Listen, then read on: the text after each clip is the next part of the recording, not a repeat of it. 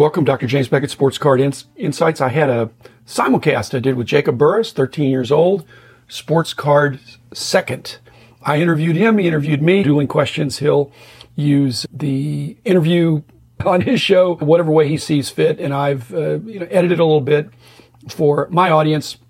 Thanks sponsors, Tops, Panini, Upper Deck, Heritage Auctions, Huggins and Scott Auctions, Mike Stadium Sports Cards, Burbank Sports Cards, Comcy.com, and Beckett Media, Beckett Grading, Beckett Authentication. So thank you, Jacob. Enjoyed getting to know you. Look forward to seeing you at either the next national, the one after that. It was a lot of fun. Here it is. I heard your episode about evaluating the grading companies. I thought it was reasonably fair and balanced. You have your preferences, as everybody does, but I'm as obviously partial to BGS. So yeah, I wonder why.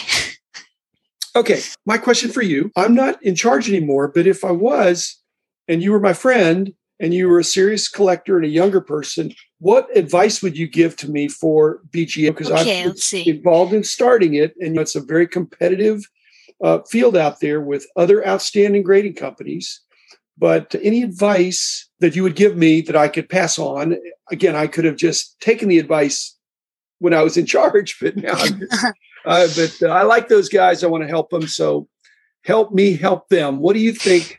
Advice you would give from your perspective, how BGS could be stronger or better or more helpful to you? Obviously, right now, there's an enormous backlog. They have to charge more, which that kind of does stink. One thing I would do is just completely eliminate the non-subgrade thing. Like BGS, people want it for the subgrades.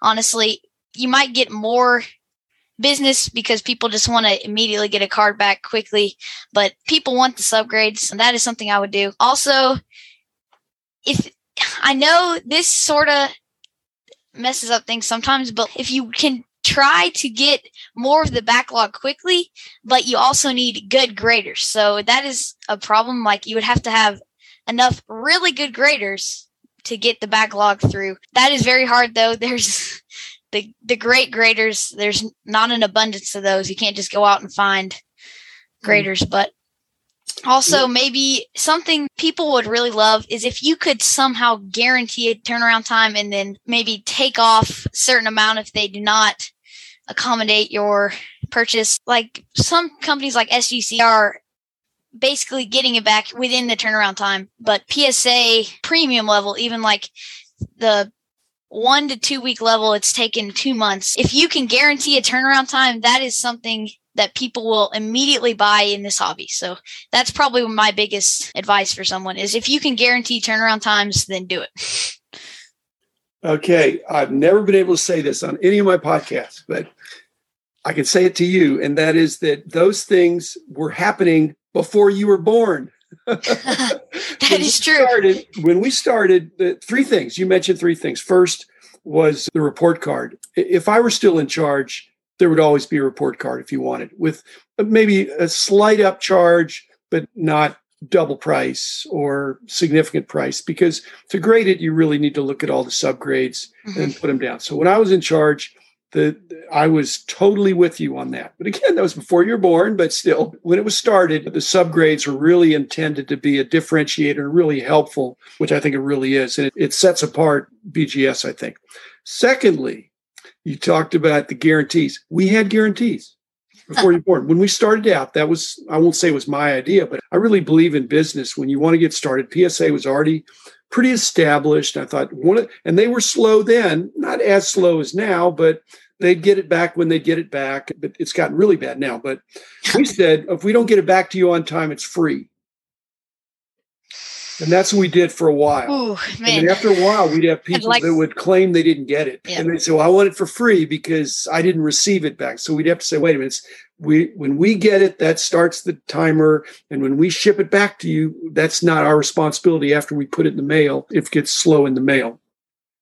So we did have a guarantee. And then after a while, we realized that there were things that happened that it just probably was better to have a guarantee that wasn't 100%. You didn't get it for free, but maybe get like half off or 20% off or something to say, hey, we're sorry. We tried to get it on time. But over the years, especially after I was gone, it just was too much of a liability. But if you had a problem and you got way behind. Okay. Third thing you mentioned Same thing that we did when I was there. It's going to make it sound like, again, days were simpler back in those days, and it wasn't as much volume, but so it wasn't like I was the answer. But what we had back 20 plus years ago, before you were born, as I said, the overflow when we got behind, since we had so many price guide analysts that were really good at grading cards that helped get it started, and then they'd go back to doing the price guide analysis stuff that I used to do, and they did. And so when we get behind our grading, they could go in and help catch up. Yeah, now they don't have that anymore. They don't have anybody to come and help catch up as much. So when they're behind, the only way they can catch up is to say, hey, slow down on the submissions, and overtime, it's hard to do a lot of overtime, and try to hire people. But like you said, even if somebody really was a really good grader, they'd still have to prove themselves to be trusted. They look like they're good. Some people can grade really good, but if you graded really well for the first 6 hours of the day, but you're there 8 hours and then you're tired. And the guys that are there now, there's a few gals too, but they're good all through the day. They have that consistency and the quality, and all the grading companies have that difficulty. Mm-hmm. Yeah. Anyway, like I said, 20 years ago, not as big a problem. We had grading, not surplus. We had grading people that could pop in and help out. We had a guarantee. And we almost always would do the subgrades. Yeah, so, 20 years ago was a lot different with grading. Though, if I were back in charge, I would move in that direction, Jacob. Yes. Okay. Okay. You mentioned this, but what made your line of thought to start a price guide? Obviously, when you started the price guide, there was no internet. So obviously, you couldn't just go look up a card.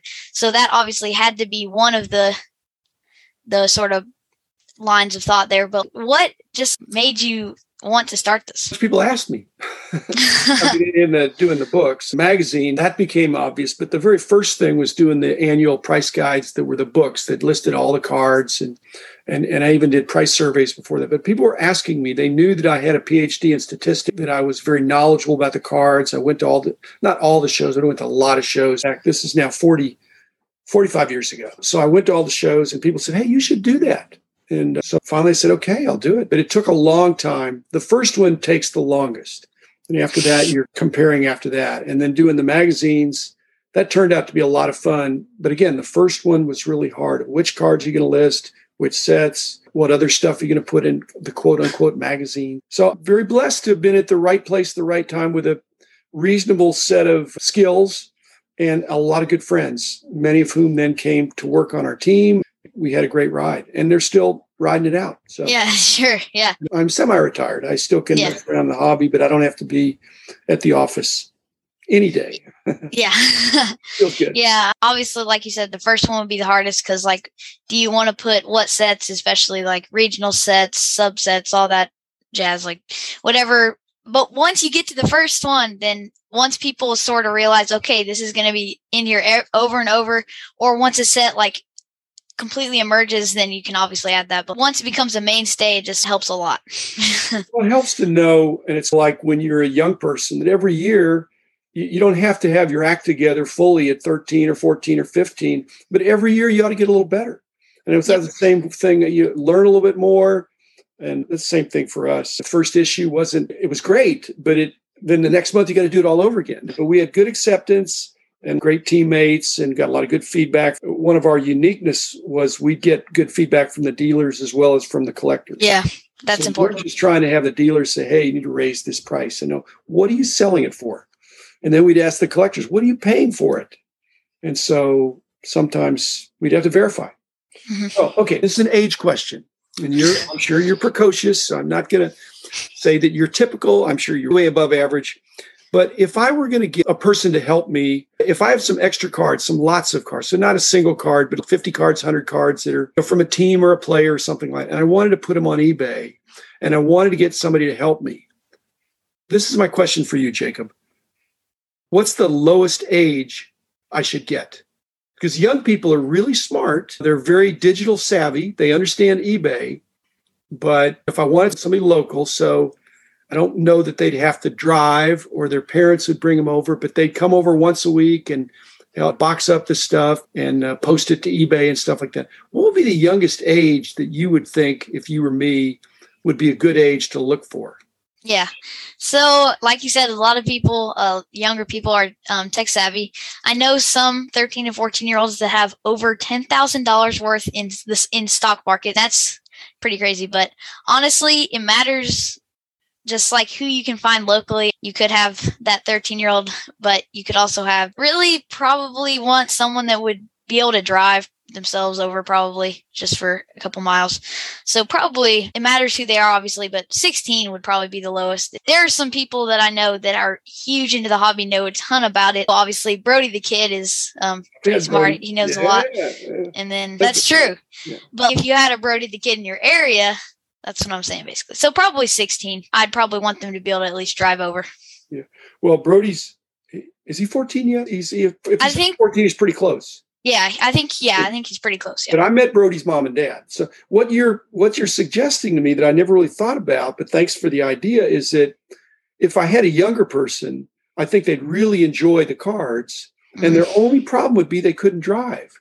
Exactly. But it might be a good father-son activity or mother-son activity because Brody's mom and dad are real active. They really encourage him. I don't know about your parents, but my parents encouraged me when I was collecting. So maybe it'd be something for a parent and a kid to do if the kid couldn't drive.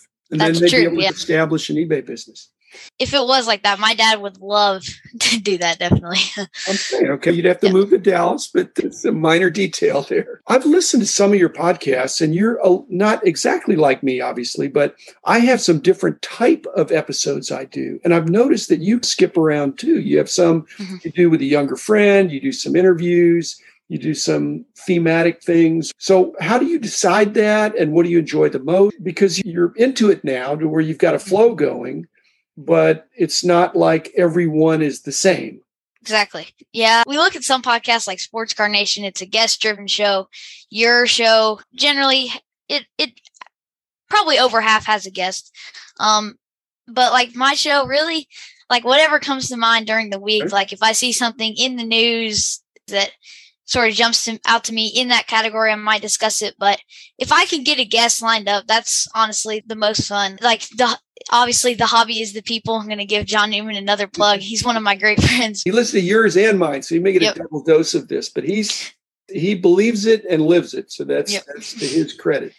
But yeah, if I can get a guest lined up, that's what I'm going to do. But I really love helping out kids. I'm helping people get into the hobby. So that's why I do some of the beginner stuff and then talk about grading. And sometimes I like to have fun, just discuss the sports world sometimes. And then I've opened cards on there.